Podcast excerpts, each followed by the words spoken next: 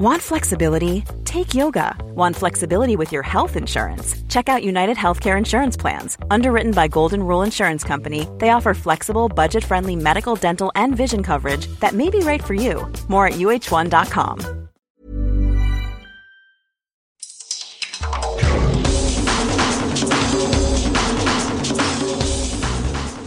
the World in Sport. I'm Vinnie Wiley. This week, the Barbarians to play Manu Samoa. World Rugby visits Apia, and Vanuatu fall short in their bid to win the New Zealand Beach Volleyball Open.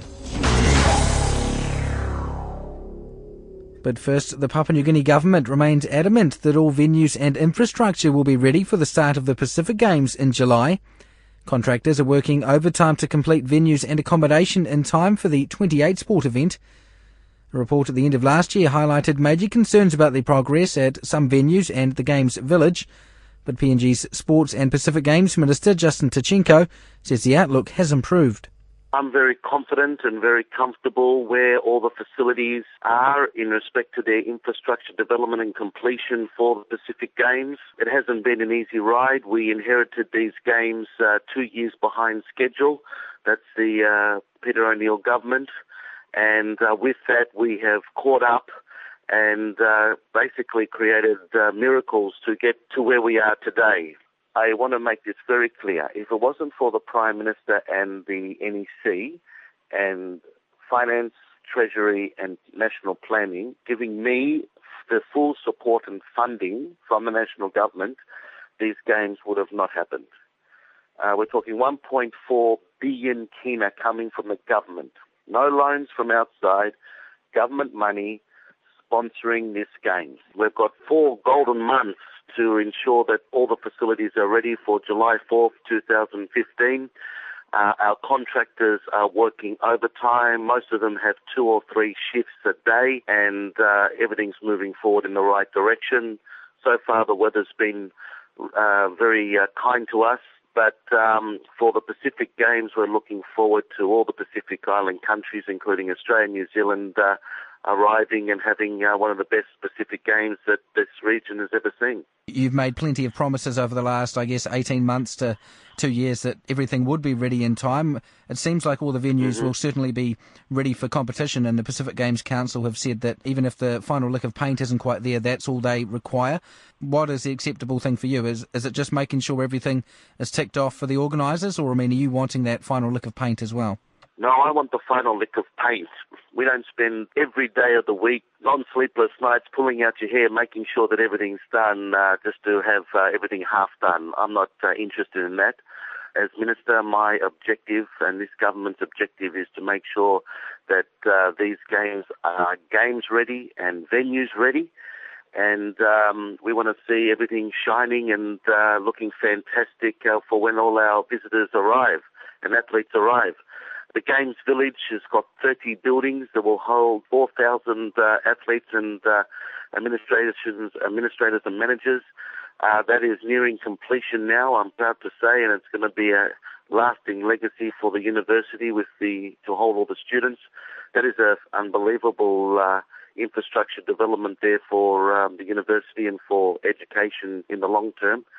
Uh, and that uh, will, will definitely uh, be a wonderful place for all the athletes to congregate to in a modern um, and uh, professional surroundings.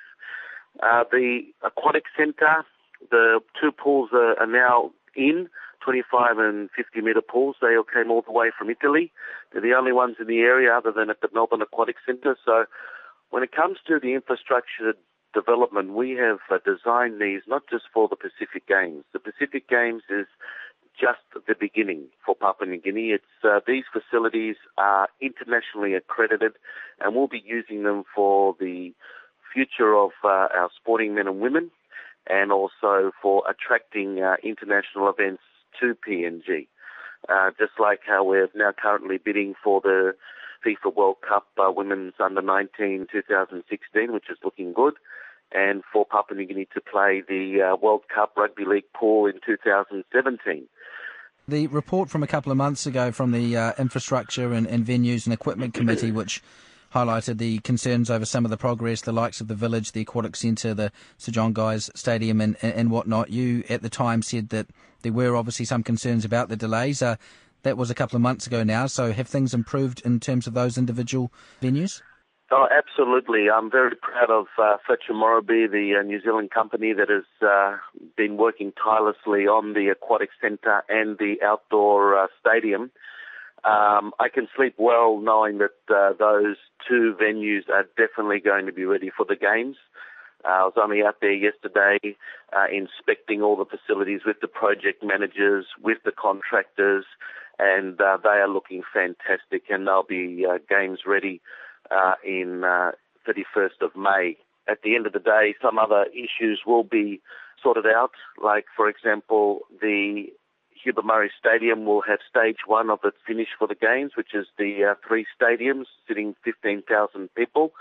Stage two will be the more commercial stadium, which will have the VIP boxes as well as the uh, the sports bar and conference centres and um, meeting rooms and all the rest of it that will come um, after the games. But at the end of the day, all the facilities will have um, everything ready for our athletes to have the Pacific Games Organising Committee uh, set up and uh, ready to roll out uh, the games on July 4th. That's Papua New Guinea's Sports and Pacific Games Minister Justin Tkachenko. Manu Samoa will play the iconic Barbarians club in the first rugby match at London's Olympic Stadium in the lead up to this year's World Cup. The match at the end of August will come less than two months after Samoa host a historic test against the All Blacks in Apia and three weeks before the World Cup opener against the United States. Samoa coach Stephen Betham says it's a great privilege to play their first ever match against the Barbarians and a historical moment to do so at the Olympic Stadium. He says the attacking flair of Baa-Baas rugby will be a good test and an ideal final dress rehearsal before the tournament begins. The match on August the 29th is part of the Barbarians' 125th anniversary celebrations, in which they will also play matches against the likes of Ireland, England, and Argentina. Meanwhile, at World Rugby and the Samoa Rugby Union is singing from the same song sheet following talks in Apia. The SRU has committed to implementing governance, management, and financial reforms recommended in an independent review conducted last year. The union has faced a turbulent few years with officials accused of mismanaging funds at the last World Cup and players threatening to boycott a test against England in November. World Rugby's General Manager for Asia and Oceania, William Glenwright, says significant progress has been made not that I think we were ever on differing pages. It was just a matter of agreeing on a process of reform that's been identified by both the Samoa Rugby Union and World Rugby. One of the major outcomes of the meeting between the Prime Minister or Chairman of the Samoa Rugby Union and, and our Chairman, Bernard Lapasse, in, in Brussels last December was that a World Rugby delegation would visit Samoa as, as soon as possible in, in 2015 to discuss that reform process. And yes, those meetings took place week before last in Apia. It's a World Rugby delegation of, of five people heading over and we met with uh, the full board of the Samoa Rugby Union on a number of occasions actually to discuss the reform process. The outcomes are very positive. The union acknowledged the need for reform. They did commission an independent report last year both on the organisational structure of the union but also the financial management of, of the union. Both of those were undertaken independently and the findings of which were handed down at the end of last year, and the purpose of the meetings last week were to discuss the recommendations arising from those reports and, and how World Rugby can assist the union in, in implementing them. So, if the Manu Samoa players hadn't taken the action they did, or, or had threatened to take in November in terms of, you know, potentially boycotting that test against England, would these meetings have still happened this soon? Would this outcome, these reforms, still have been made, or did that press things along? The, reform process had already begun at the time of the players' threatened action in, in November last year. The, the independent reviews were conducted in June, July last year, and, and the findings were handed down prior to the November tour. I think what happened in November was a, a, a matter of miscommunication. Certainly, there was a sense of frustration on the part of the players, and whilst their action, I guess, brought to a head some of the issues that were being faced by the union, that reform process had already commenced. There's no doubt about it. It did create a, a sense of urgency. It, it, brought to a head, perhaps publicly, the frustrations of the players. But I, I think to be fair to the union, they had already recognised a need for reform by way of commissioning these reports uh, earlier in the year, and the discussions with, with World Rugby had already commenced on how we would go about implementing those reforms. Are there concerns at World Rugby with the way the Samoa Rugby Union is being run currently? A need for reform indicates that some things weren't working in the past, or are you happy that they have accepted faults and blame and, and obviously are wanting to make things better? We're satisfied following these meetings last week that the, the union have recognised the need for reform. They've recognised the areas that need to be addressed. And but I think it's also important to note that the purpose of the meetings wasn't simply to lay blame and point the finger at any individual or group of individuals. It was also about how World Rugby can assist in implementing the reforms, and certainly an aspect of the meetings last week was to look at what reform processes were needed within the union and how World Rugby can um, assist, equip, and educate uh, the staff and executive of, of the member unions to implement those. It's obviously a very big year for Samoan rugby. There's an All Blacks test happening in a few months' time. Uh, do you have any concerns that what happened in November could happen in the lead up to that? Are you confident that match is going to go ahead without a hitch? Absolutely confident that that match will go ahead. You're right, it's a huge 18 to 24 months lying, lying ahead for Samoa uh, Rugby Union and the region as a whole, but you know, the historic test between the All Blacks and, and the Manu Samoa is obviously at the forefront of everyone's mind, including the Samoa Rugby Union. Then we have Rugby World Cup September and October, and then of course we have our Rugby Sevens at the Olympics in Rio in, in 2016. And I think if we talk about what's created a sense of urgency for the need for reform, that is really what has created this sense of urgency. We, I think the union is facing a, a very rare, perhaps once in a lifetime series of events, all of which are so important to Samoa rugby and indeed the Pacific Islands more broadly. A key component of the discussions that we had with the union last month was the work that they were doing with the Pacific Island Players Association, and that's been very positive. They are currently in talks to agree on a, um, a set of protocols that will clearly lay out the roles and responsibilities of both the players and the Samoa Rugby Union to ensure all national teams are prepared to the best of their ability. We're very confident those talks are, are, progressing well. There's great communication between all parties, and it's looking very positive ahead of the All Blacks test later this year that appears to be what a lot of the crux of the issue was. You, you talk about communication. Uh, you know, you've got one side, the players that obviously had some issues. They wanted to express them and they felt like when they did, it wasn't heard or it was discarded or ignored or not seen as worthy of being said. Um, so those channels of communication, has that been, I guess, one of the challenges in making sure they're up and running? Because I guess in any situation in life, if people feel like they've got a grievance and they can at least be heard and respected and you know, whether they're agreed with or not, um, you know, that, you know, goes a long way. Yeah, look, you're absolutely right. And, you know, the Pacific Island Players Association is a relatively new organisation, and, and so awareness amongst our member unions of what the role and function of the, the Players Association was still being developed. I've got to say, PIPA have been fantastic in their dealings with all of our member unions, and likewise, the member unions now have a better understanding of what the role, purpose, and function is of, of PIPA, and, and really the common understanding and the aspirations of both organisations are exactly the same. You know, the aim of PIPA is for rugby in the Pacific Islands to grow and, and for the for the players to assist in that process and likewise the member unions aspire to perform as, as best as they possibly can on the international stage and for the youth of, of the countries to be inspired by the feats of the players on the international stage. So we're all aiming for the same thing. You know, we're very confident that that will continue because the communication barriers, I feel, have been broken down and, and we're all now working towards that one common objective, which is to grow rugby in the region. Okay, and obviously at the top of the union, there's a bit of a vacancy. There's now an interim CEO and an interim high performance boss in charge following uh, resignations last week.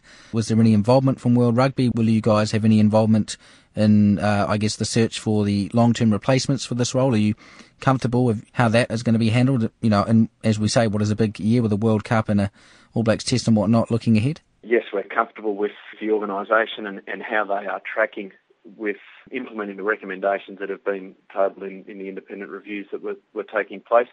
Uh, we will be involved in the recruitment of the key staff, as we are with all our member unions, and you know, as we always have been in positions where World Rugby funding is contributing to the salary of those positions. So, yes, we'll be involved as requested by the Samoa Rugby Union, and we're looking forward to working with them to find candidates for those roles. That's World Rugby's General Manager for Asia and Oceania, William Glenwright. The World Cup isn't the only cricket being played at the moment, with Fiji creating some history at the East Asia Pacific Under 19 trophy in Blenheim this week. The Baby Blues stunned defending champions Papua New Guinea on Tuesday in the opening round of competition, chasing down the Garamut's score of 133 all out, with five wickets and 18 overs to spare.